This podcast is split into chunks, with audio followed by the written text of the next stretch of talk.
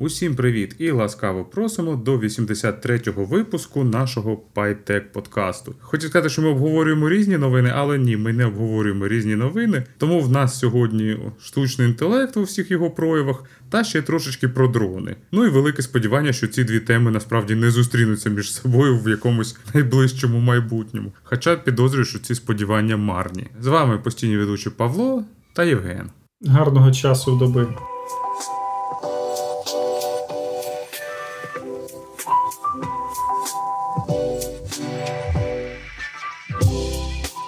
Ти мені про дронів і штучний інтелект нагадав якийсь епізод нетфліксовського Любов, кров і роботи, щось таке.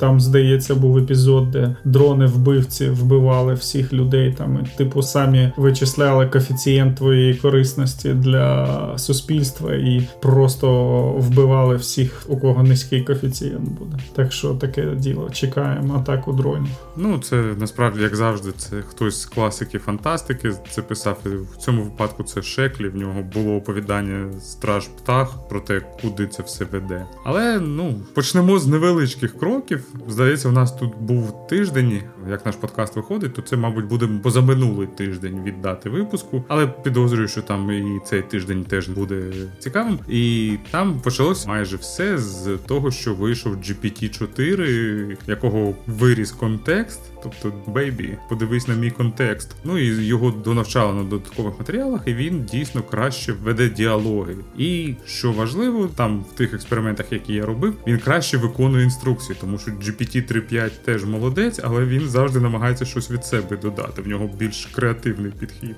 Слухай, я тільки оце, коли ми з тобою останній раз зізвонювалися, то мене жаба придавила, і я собі теж платний GPT купив. І так потицяв трошки четвертий е, GPT, но сказати, щоб я велику різницю отримав, то ні. Він як перший, так і другий на девовських задачах мені і не, не сильно допомагають. Знаєш, і ну зазвичай ти вже коли йдеш до штучного інтелекту, то це вже остання м'яка, знаєш, з надією, що може, хоч я й щось підкаже. Бо в принципі тривіальні проблеми і самому вдається вирішувати за допомогою old fashion Google. А тут е, останній раз у мене якісь там запарки були з Circle CI, з Continuous Integration. І я такий думаю, ну піду свої конфіги, покажу четвертому GPT. Ми мило поспілкувалися десь хвилин 15, ніяких результатів в мене не вийшло. Прийшлось іти і курити документацію від і після того вже більш-менш все настроїлося. Так що при всьому при тому, все ще така царина, де треба самому розкинути мізками. Ну, я як людина обмежена Джобсом, взагалі не маю можливості використовувати Copilot, який там знов таки анонсували, що буде багато нового і крутого, але, мабуть, про це зараз трохи далі поговоримо. Тож Copilot я використовувати не можу, бо інтеграція в Xcode є, але вона не офіційна, зроблена на чорній магії якійсь матері. Тому я просто Copilot підкидаю там задачки, типу напиши мені коментарі для цього коду. Ти маєш на увазі GPT-шці? Так, перепрошую, чат GPT-шці. Тому що я тільки для Python використовую в PyCharm там все прикольно. Він дійсно вражає там комплішнами інколи розумінням логіки. Але чат GPT він не може вирішувати програмістські задачі. Тобто, блін, розумієш, в мене око сіпається від того хайпу, типу, ось я попросив написати додаток. Там мені чат GPT написав додаток, і ось він працює. А потім я ще його попросив додати те, те і те.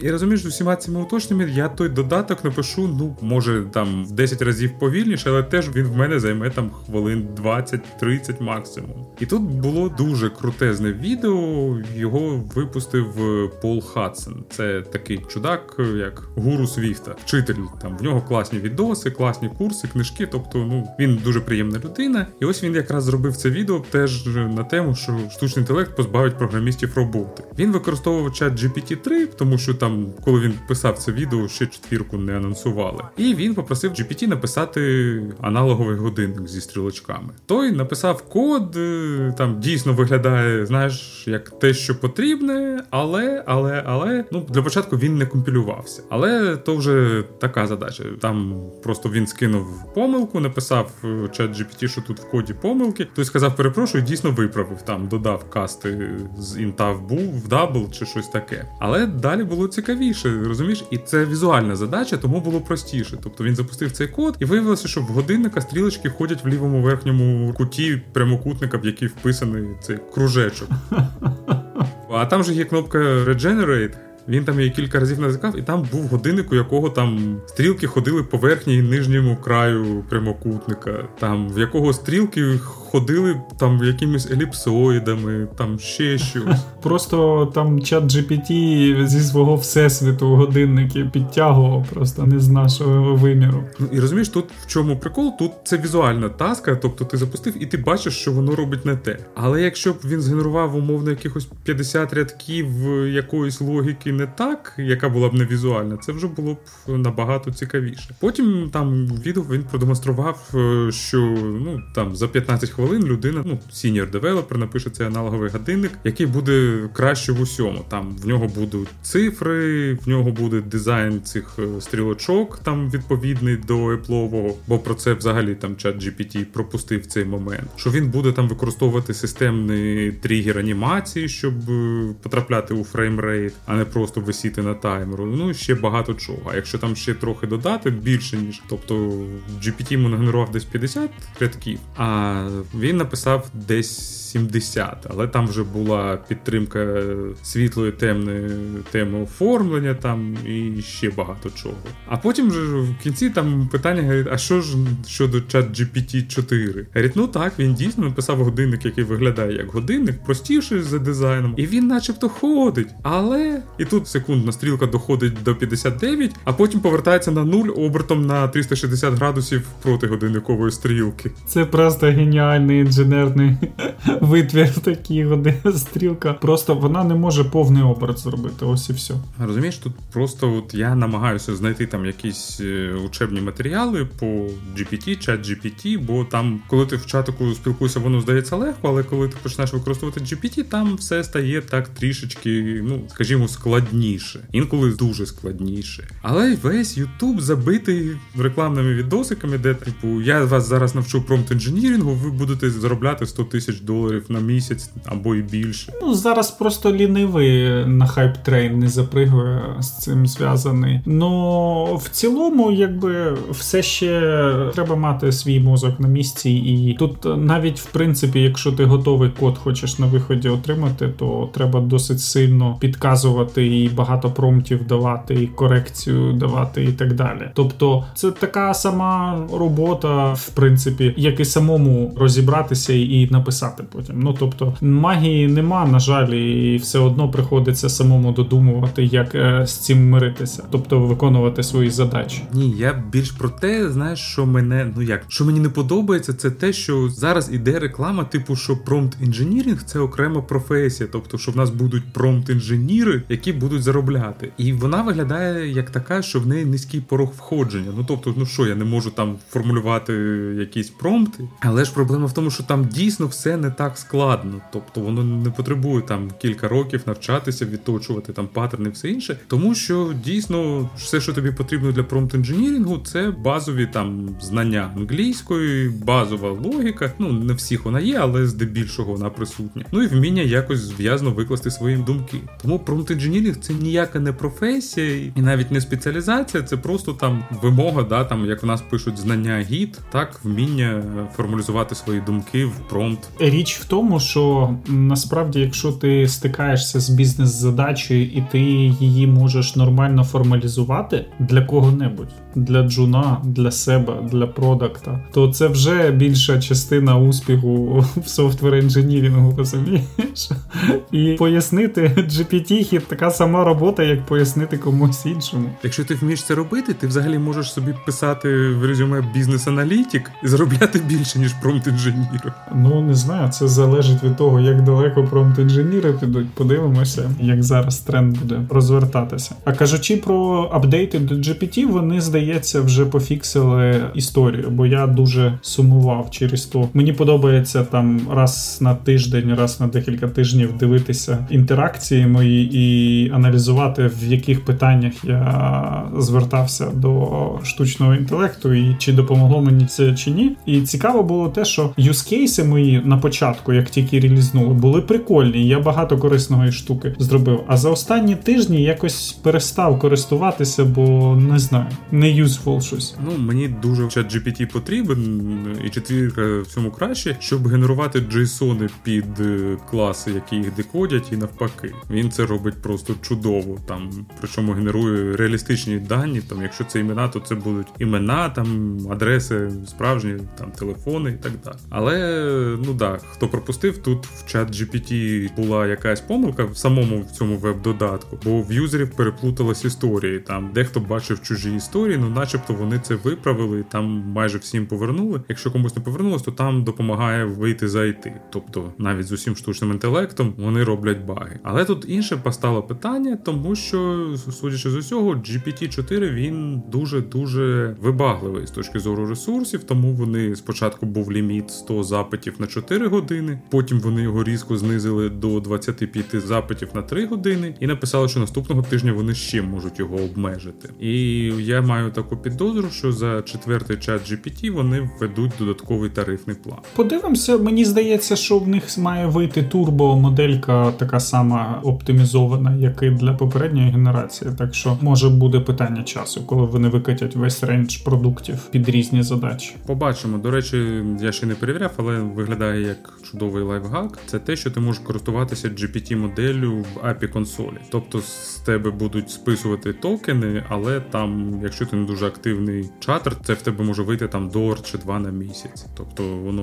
виходить і дешевше, ніж преміум підписка. Тобто не буде такого надзручного інтерфейсу, але в цілому працюватиме. Це сарказм, я думаю, був да про надзручний інтерфейс. Ні, ну чому? Я маю на увазі чат GPT, Він нормальний інтерфейс там. Ну то він такий, ти знаєш, щось мені, чесно кажучи, він такий застарілий. Таблички малює, код підсвічує, тому чому би і ні. Тут цікавіше насправді, чи завезуть вони в сам цей веб-додаток чат GPT мультимодальність, яка є головною, мабуть, фішкою четвертої моделі. Тобто можливість показати йому картинку. Там є демо-проект від Microsoft, який дозволяє це зробити, але ж ну, основний інтерфейс це чат GPT, тобто показати йому картинку, там дозволити сходити в інтернет за якимось відео, наприклад, і так далі. Підозрюю, що може це буде окремим платним тайром. Але не єдиним чат GPT, тут всі випускають активніше і активніше штучні інтелекти, і Google випустив свій BART в дуже обмежений доступ. Поки що здається тільки в Британії та США. Чомусь не використав Австралію, як завжди це роблять в якості тестувального полігону. Почекаємо. Я думав, Австралія буде наступна після Великобританії. Тому що завжди Нова Зеландія, Австралія це гарний тестовий полігон, тому що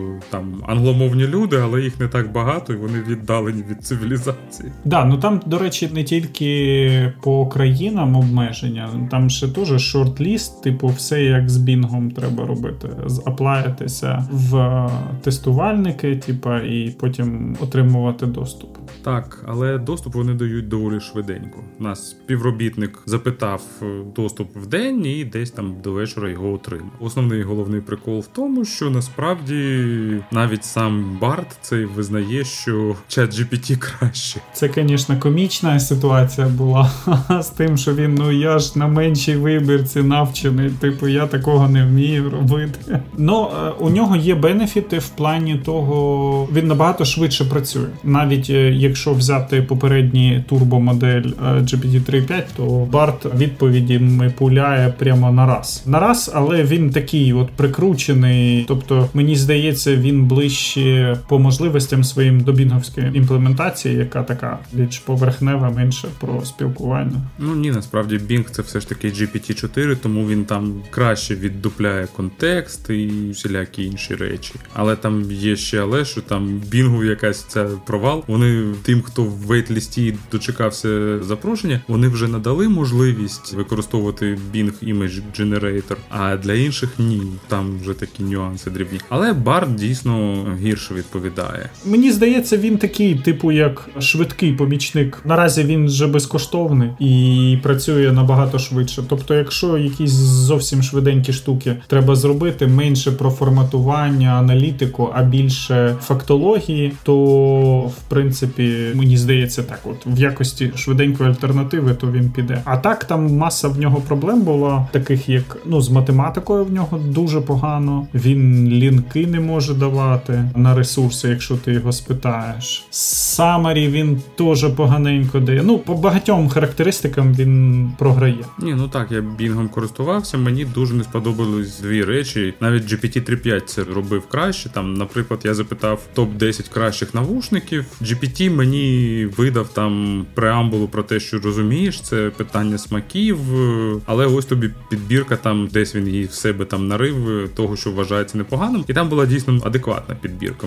Тобто я з нею не згоден, але вона була адекватна. Бінг просто пішов і там погуглив, типу, топ 10 best е, earphones, і мені там видав цей результат, просто там стягнувши його з HeadFi з першого ліпшого топіку, тобто він не використовував там якийсь аналіз даних. Потім, якщо в чат GPT запитати, а розкажи мені, чому кожен з цих навушників там в цьому списку, він видає дійсно там, що люди десь колись про них писали, тобто він робить таке резюме для кожної модельки. Бінг поліз знайшов для першої, і все, він цим задовільнився. Я його там просив, додай це, будь ласка, для інших навушників такий самий опис. Пройдися по списку і для кожних навушників, виконай пошук і додаю. Ні, дзузьки. Але тут мабуть, варто коротенько згадати, да, що там обіцяли новий Copilot X, який там буде із командним редком інтегруватися і аналізувати ваші репози. Copilot X я, в принципі, всім рекомендую сходити, подивитися демку від uh, GitHub. Там демка просто лампова, крутецька. Ну там буквально півтори хвилини вони базові якісь штуки показують. І в принципі, ну вони вже на блозі вейтліст відкрили на це діло, описують більш-менш як воно буде виглядати. І виходить, що по суті вони заекспозили четвертий чат GPT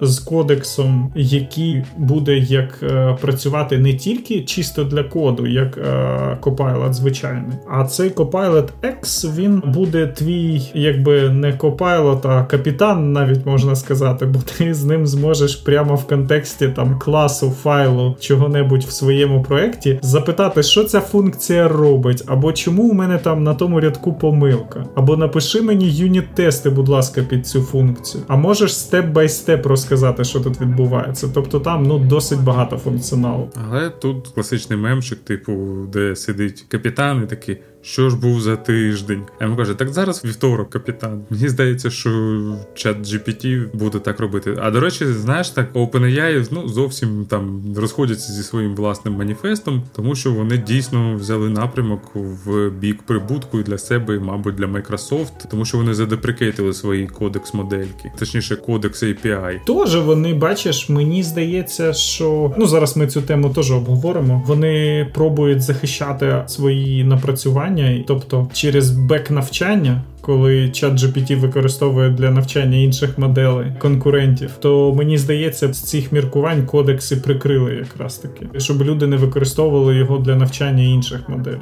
Ти розумієш, насправді, що стосується кодексу, точніше Copilot, мені здається, що тут вже може втручатися і антимонопольний комітет, тому що тут вже наочна монополія гітхабу, який прив'язує до свого продукту додатково. Чесно кажучи, мені вже боляче стає від гітхабу. Офтопік не про AI, але мені дуже сподобалося декілька років назад, як Microsoft купив GitHub. Просто GitHub був такий глючний, тормозний, все таке кривеньке було там. Ну, знаєш, воно все як для опенсорса було. Блеск і ніщита, як кажуть, опенсорса. А виходить, що коли Microsoft взяв, вони все так причесали, Unify UI, додали безпеки туди. Я дивлюсь, ну прямо класно все. Можна PGP ключами все підписувати, все красота красота, красота. Потім з'являється безпека, додаткові фічі безпеки, хуки безпеки, там фільтр ключів, нотіфікейшени про зливи і так далі. І воно таке все вроді недорого, знаєш, ну там якусь копійку треба платити. Потім вони релізять Copilot. Ну, вроді 10 баксів на місяць, ну не такі великі гроші, дешевше Netflix. В принципі, що не що, інколи Copilot буває корисний в роботі, особливо для моків, для стабів,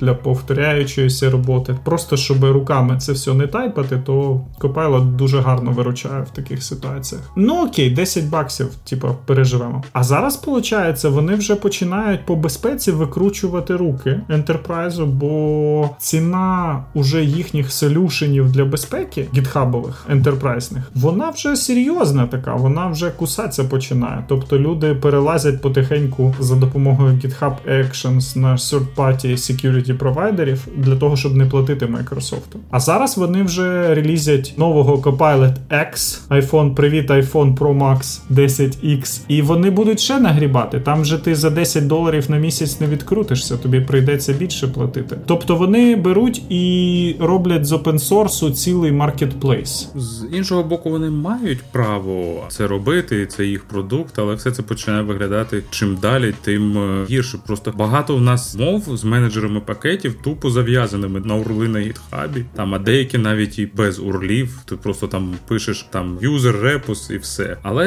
я так підозрюю, що Microsoft про це давно подумали, і в них є відмазка на цей випадок. Бо ж, наприклад, для всіляких open репозиторіїв вони надсилають е, повідомлення про безпеку безкоштовно. У мене там щось на Python відкрите. Вони мені навіть сабмітять патчі автоматично, які апають версії залежностей. Да, да, оця штука, я забув, як це апдейтер їхній називається. Ну вони багато класних речей зробили, звісно. Тобто видно, що вони дурака не валяють там. Но знаєш, як там Microsoft не можна взяти і зробити опенсорсною компанією повністю. Поняв? Типа можна перемістити Microsoft в open source, але повністю видавити його не вийде. То вони вже починають, якби ти поняв, свої фінансові потоки перенастраювати. Я пам'ятаю знов ж таки, от рік назад чи там півтора року назад, всі такі хвалили, Боже, які молодці Microsoft. VS Code випускають з відкритим кодом. GitHub зробили краще, швидше, надійніше. Ну прямо наші герої, герої опенсорсу. Але от герої опенсорсу потрошки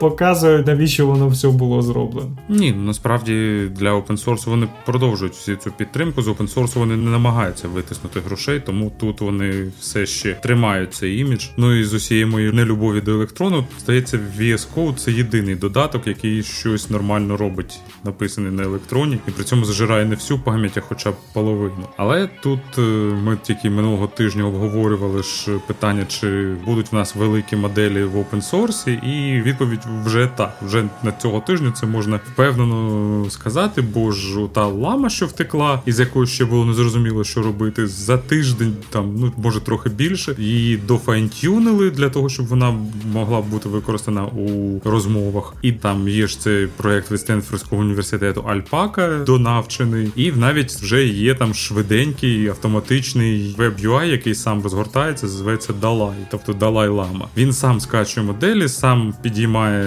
API, сам робить веб-UI, тобто ти вже можеш там запустити все це, і там єдине, що тобі потрібно 32 гігабайти оперативки, якщо ти хочеш найбільшу модельку вертіти. Крутий проект, і кажуть, що він нормально ганяє під М процами маковськими, тобто його можна ну розлити індор, і в принципі в тебе буде такий собі home-baked чат GPT на мінімалках. Ну насправді там проблема не в M1 процесорі, а в тому, що там ще немає нормальної оптимізації під Metal і Apple відеокарти. Тому воно там жере пам'ять як не в себе, але з іншого боку, я що дарма купляв ноутбук з 64 гігабайтами. Слухай, давай ти не будеш оце публічно афішувати, скільки в тебе гігабайтів, бо я себе почуваю обділеним. Розумієш, я і i9 у мене був з 32 і М з 32 У мене до цього був i7 з 16 В інтелах я тебе обігнав. Насправді ми ж баяст, як програмісти, ми більше дивимось на LLM-ки, але ж в нас є ще інша царина, де там йде, мабуть, я б сказав, навіть більша гонка з випуску усього. Це генеративні нейронні мережі для зображень, там відео, звуку і всього такого іншого. Ну і там за тиждень в нас там що вийшла п'ята версія Midjourney, ще більш заточена під фотореалізм, і вона, я б сказав, на другому місці за якістю, скажімо, з мінімальними зусиллями. Бо там є, наприклад, open source Stable Diffusion, і там ти можеш використовувати якісь плагіни, додаткові нейронні мережі, які їм керують. Там багато цього чого можеш робити, але там треба, мабуть, вже бути близько до програмування. В нас є Далі, який там теж на своїй хвилі. От Midjourney, він з меншими зусиллями тобі дає непогані результати, але Microsoft випустила коварну річ. Я так підозрюю, що вони просто схрестили GPT-4 з далі, тому що це дуже трендова тема, коли ти даєш простий якийсь промпт, а далі GPT-4 трошечки донавчений, розгортає його в більш детальний промпт для далі, і потім далі за цим детальним круто описним промптом генерує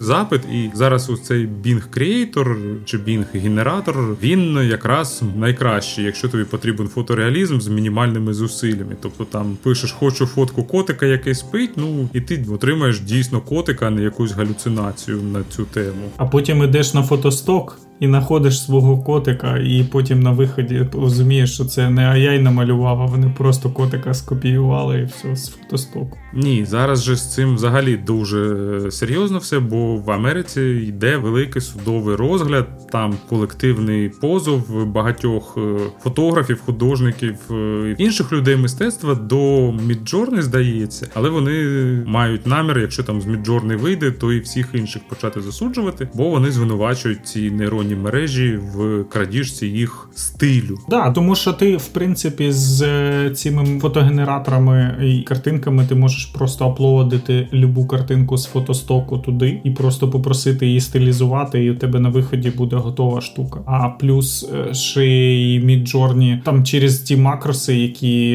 е, настраюються, ти можеш взяти готову фотографію з якоюсь одною композицією і пояснити йому, що перемалюй мені, будь ласка, ту саму фотографію або зміни композицію. І на виході в тебе вже буде по суті та сама фотографія або з переробленими деталями якимось. Слухай, ну в цьому випадку мені здається, це провина не нейронної мережі. Там як кухонний ніж він був створений не для вбивства, але найбільше вбивств в світі якраз здійснюється за допомогою кухонного ножа. Тобто подавати позов на інструмент. е, До речі, у нас здається, колись це було в подкасті. Ми NMAP обговорювали в такому розрізі. Подавати позов до інструменту це доволі хибна ідея. В них там є позиції для суду позивачів, але там дуже все впирається в те, що там дуже важко дати опис, що таке стиль художника, наприклад, що робити з художником, в яких немає конкретного стилю. Там є в тебе там нейронна мережа на мільярди параметрів, який саме там вклад від твоїх зображень, якщо вони використовувалися. Тобто тут перспективи цього позову дуже як розмиті. Я думаю, що і Microsoft там щось для далі там вони підготували. Але одним з головних анонсів цього тижня це те, що Adobe анонсувала Firefly, свою генеративну нейронну мережу. Поки вона ще недоступна, є тільки демо. Зрозуміло, насправді буде не так класно, як в демо, але от якщо вона зможе хоч якось робити те, що вони обіцяли, це буде чергова бомба, яка багато кого може облишити. Ну не те, щоб без роботи, але знаєш, там в тебе різко знижається рівень вимог до там працівника з фотошопом, бо вони там генерять всілякі тексти зі стилями накладеними, готові постери, якісь флаєри, анонси. Вони теж можуть генерувати там зображення за запитами. Вони можуть перетворювати зображення в 3D-моделі і навпаки в 2D якесь стилізоване. Тобто багато всього, що вони можуть робити. Причому там на рівні того, що показувала в демках Nvidia, типу там береш е, фотку, там, наприклад, неба, далі виділяєш регіон і пишеш додай мені райдугу саме в цей регіон, і він її там додає. Або він тобі згенерував там, не знаю, якийсь е,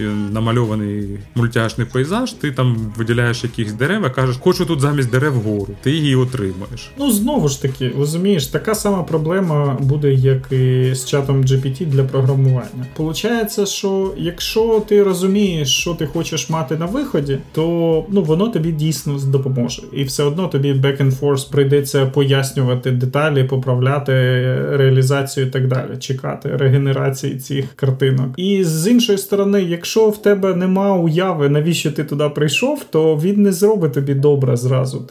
Тому що навіть вся сила AI помножена на нуль, вона дасть якийсь треш на виході. Тому якби люди будуть з роботою креативні, тому що все одно комусь прийдеться пояснювати Міджорні, що намалювати. А ти ж не слухав наш позаминулий подкаст гостьовий? Ах, не слухав. Слухав, не слухав. А, ось там якраз все було про міджорни, художників, митців, і вплив на них, і все таке інше. Але тут е, слід відзначити, мабуть, на цьому треба якось згортатися нам з нейронними мережами. У нас ще там і друга тема була. Тобто, ще єдине, що варто згадати, що Adobe вони як зробили крок на упередження, і вони тренували свою модельку на фотостоках, де ліцензія дозволяє це робити. Бо ж багато хто просто не читав ліцензію, завантажуючи фото, і вони її тренували на тих зображеннях, в яких там Creative Commons ліцензія, яка цьому відповідає. Тобто до Adobe позиватися за те, що вони вкрали твій стиль. Ну я думаю, неможливо, бо ж не можна вкрасти твій стиль, якщо нейронна мережа там заздалегідь не бачила твої роботи.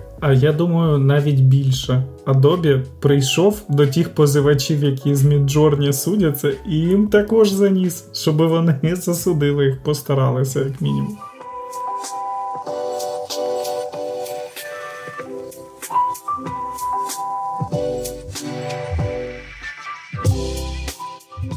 Друга тема у нас аерокосмічна. Ми хотіли поговорити про декілька стартапів, які займаються дронобудуванням. Перша тема, яку ми хотіли зачепити, це стартап Zipline. центральноафриканська країна, в якій гостро стоїть питання логістики через територію і відсутність гарної інфраструктури. І була така дуже серйозна проблема з доставкою медичних препаратів, крові для переливання і так далі по країні в критичних випадках. Якби за відсутності інфраструктури і важкого рельєфу питання, то яке на часі вони не можуть вирішити стандартними шляхами. І група інженерів повернулася до себе в країну і розвернули стартап Zipline, який в принципі досить просто виглядає. Якщо дуже все упростити, то це електричні дрони-літаки, які запускають з рогатки з акумулятора акумуляторами і корисним навантаженням медичних препаратів, крові, whatever. Цей літак електричний з рогатки стріляється. Він вже розігнаний до досить високої швидкості. Він не витрачає енергію на набір висоти і може ефективно доставляти в радіусі пів країни, доставляти медичні препарати. І потім вони бомблять буквально на парашутиках, спускають речі до госпіталів, і щасливі лікарі е, продовжують е, з препаратами робити свою частину роботи. І потім такий дрон повертається на точку, і там його також рогатка ловить,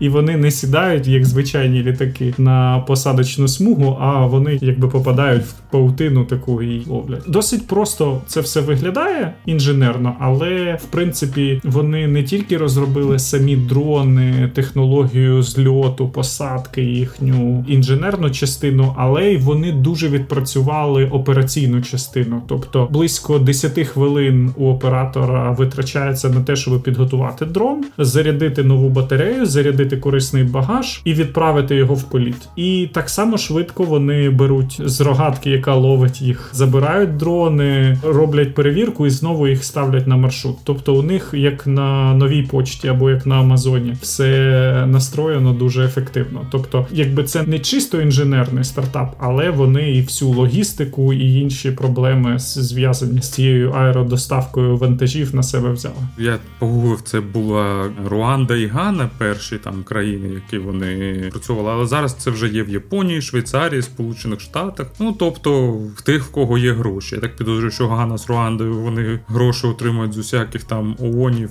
і інших. Мені здається, один із кофаундерів, інженер, який стартував ідею, він сам з Руанди, і якби він от через своє інженерне мислення хотів вирішити проблеми у своїй країні. Треба клопати в глиб історії, але тут е, цікаво те, просто як знаєш, інженерний підхід до вирішення проблеми. А ще більше це ж ну блін, це неймовірне майбутнє, яке вже зараз працює, причому працює кілька років, і про це мало хто знає насправді. Я натрапив на ролик на Ютубі і про все це подивився, зацікавився. Але знаєш, там пів світу обговорювали, як там маск бурив тунелі і так і не пробурив, як він там будував запропонував гіперлуп і так е, нічого не збудував, здається, там конкретного, бо в них там якісь прототипування. А тут просто вони взяли, зробили дешево, ефективно. Тобто там в них здається менш ніж дві години доставка по всій країні, по Руанді. Ще зменшили цей термін підготовки, бо в них там вже йдуть лічені хвилини. Тобто вони просто там додали, як сказати, надлишковості. В них там просто є складені готові дрони, тому його не треба доскладати. В нього кидається акумулятор, він ставиться на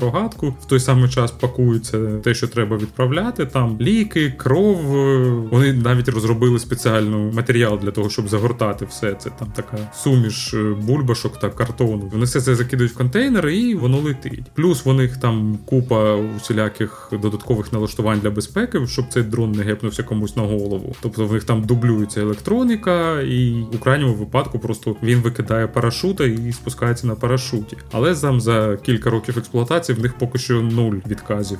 Я теж, до речі, дуже здивувався, тому що так воно все це виглядає. Знаєш, типа дрони, повітря, там погодні умови можуть бути різні. Знаєш, і в них не було жодного крешу, де вони загубили дрон. Тобто аварійні посадки були, але не один не було зламано в ітозі. Літаки летять, будемо всіх бомбити. В них є ще другий напрямок, який вони зараз опрацьовують. Це ну тобто, та там перший сценарій він класний, коли тобі не потрібна прям точність доставки, тобто ти десь його скинув там на територію лікарні на парашуті. Далі вже лікар там за три хвилини добіжить і схватить, що йому потрібно. Але вони розробляють другу технологію, якраз для доставки містом, коли тобі потрібна саме точність, то коли тобі потрібно викласти вантаж там, ну хоча б там на ганку в якогось будинку приблизно. Зараз в цьому там найбільше просунувся Амазон зі своєю доставкою дронами, але ж в Амазона вони, блін, розміром з великого газонокосарку і шумлять десь приблизно так само. І багато народу залишається дуже незадоволеними через те, що до тебе у двір сідає газонокосарка, скидає пакетик, і потім з таким самим звуком злітає. Там собаки казяться, люди казяться. Ну тобто це майбутнє, але ну скажімо, не так, як хотілося б його бачити. Ну і плюс там друга проблема, там ще й Амазон буває незадоволений, бо багато є сценаріїв, коли дрон хряснули лопатою, і він вже більш нікуди не полетів. Я думаю, там ще залежить від того, в який район цей дрон прилітає.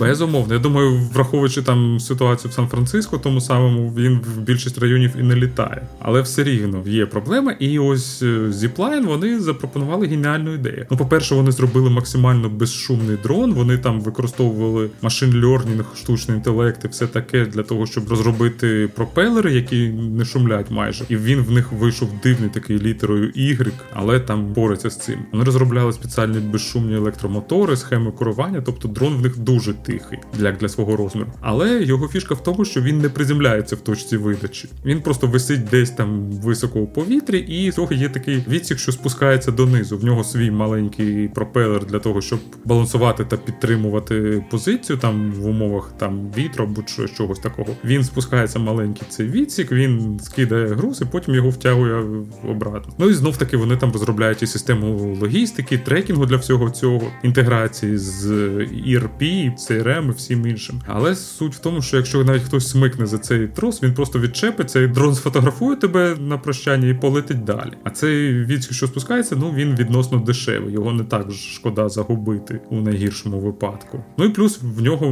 майже немає шуму. Тобто там виходить мазершип літає великий дрон, який доставляє маленькі контейнери зіплайни, які спускаються на мотузці. Ну це слухай, я не думав, але в принципі це дуже крута ідея. Вони навіть зможуть доставляти до багатоповерхових будинків, у яких є балкони. Тобто, поняв, не тільки щасливі власники галявин, до яких може амазонівський дрон приземлитися, а навіть більш бідні люди, які живуть в багатоповерхівках, зможуть з балкончика забирати свої посилки. Я думаю, що на балкончик ти так просто зверху не потрапиш, тобто це все ж таки складніша задача. Але підозрюю, що в багатоповерхових будинках там просто будуть обладнувати якісь лендінг-зони десь там на даху, де обмежений доступ тільки для мешканців будинку, і туди будуть класти груз, тобі надходить повідомлення, ну і ти йдеш його забираєш. Майже як е, поштомат нової пошти в тебе в під'їзді, тільки трохи менш зручніше. Але більш футуристично. Прилітає дрон, спускає трос, а на тросі висить працівник нової пошти, який вкаже, вас додаток встановлено, скануйте, будь ласка. Потім віддає тобі пакунок, його втягує обратно в цей головний дрон. Ну, ми не знаємо. Може нова почта вийде зі своєю версією дронів для доставки з людьми всередині. Побачимо. Вони змішають обидва підходи, вони будуть працівників запускати великою рогаткою.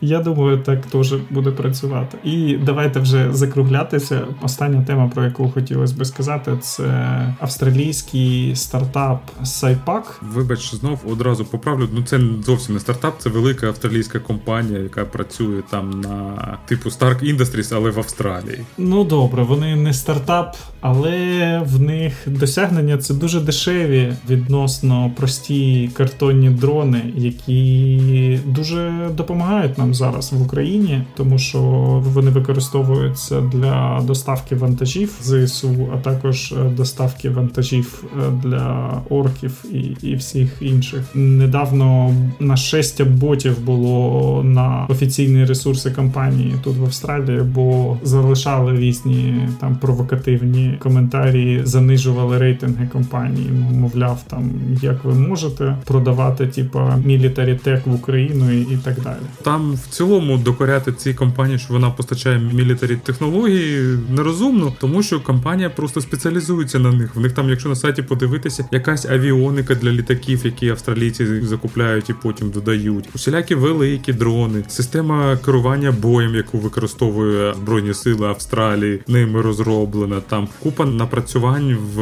автономних там всіляких танках, тачанках і всьому тому, що може кудись поїхати в когось вистрілити на землі, в повітрі, на морі. Тобто ці картонні дрони це дуже такий маленький сегмент в їх бізнесі. Він дуже крутий, але вони просто там не знаю, це знаєш так, як закидати Raytheon або там Global Dynamics е, за те, що вони там комусь роблять військові технології. Вони цим займаються в цілому. Це там 90% того, що вони роблять. Але ідея з картонними дронами, вона дійсно крутезна. Там була фотка, як він виглядає. Там така коробочка, типу метр на метр, завтовшки там десь не знаю, сантиметрів до 10 або навіть менше. Ти з цього складаєш корпус, ставиш туди платку з електроникою і двиглом, і все, воно летить і робить свою задачу. Так, і вони такі серйозні чуваки. Я б тільки що от пішов, подивився на сайт компанії, і вони займаються всією штукою, чим хочеш. І дата-аналізом, cyber security, satellite systems, тобто у них такий пакет експертизи в різних е- галузях, що в принципі я так розумію, що дрони це далеко не все, чим вони займаються. Ну, завжди круто, як сказати, дружити з урядом. Тобто там в уряда з'являється ідея, давайте ми там перехоплюємо тому повідомлення зі супутника. Ну там, чуваки, у вас є експертиза? А скільки ви платите? Да? Там стільки то мільйонів? Ну, значить, буде. Так, тут, е, типу, недавно Австралія купила шість атомних субмарин у США. Ну і от вони якраз чуваками з Сайпак дадуть їх розібрати і такі, давайте зробимо свої і краще. Я бажаю, щоб в Австралії все здійснилося, щоб у нас все здійснилося. Нам потрібно більше дронів і картонних, і некартонних, тому донатьте обов'язково на ЗСУ і слухайте наш подкаст. Гарного часу доби бережіть себе. До побачення.